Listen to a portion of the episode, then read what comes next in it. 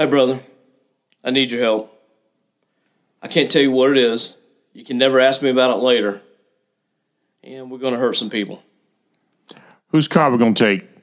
Listen, I found out this guy's got a 10 a.m. dentist appointment.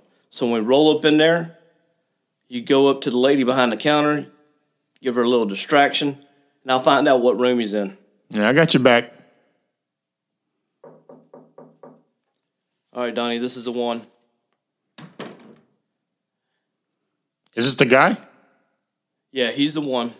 Yeah, looks like they got you all ready to get some work done here. Hey, Donnie, hand me that drill over there. Hey, Donnie, grab that suction gun and shove it down his punk's throat. Hey, what did you do? What did you do to get my brother so cranked up? It hurts, don't it? Just remember, we're going to be here next week, and you better not be. Hey man, look at me. Look at me.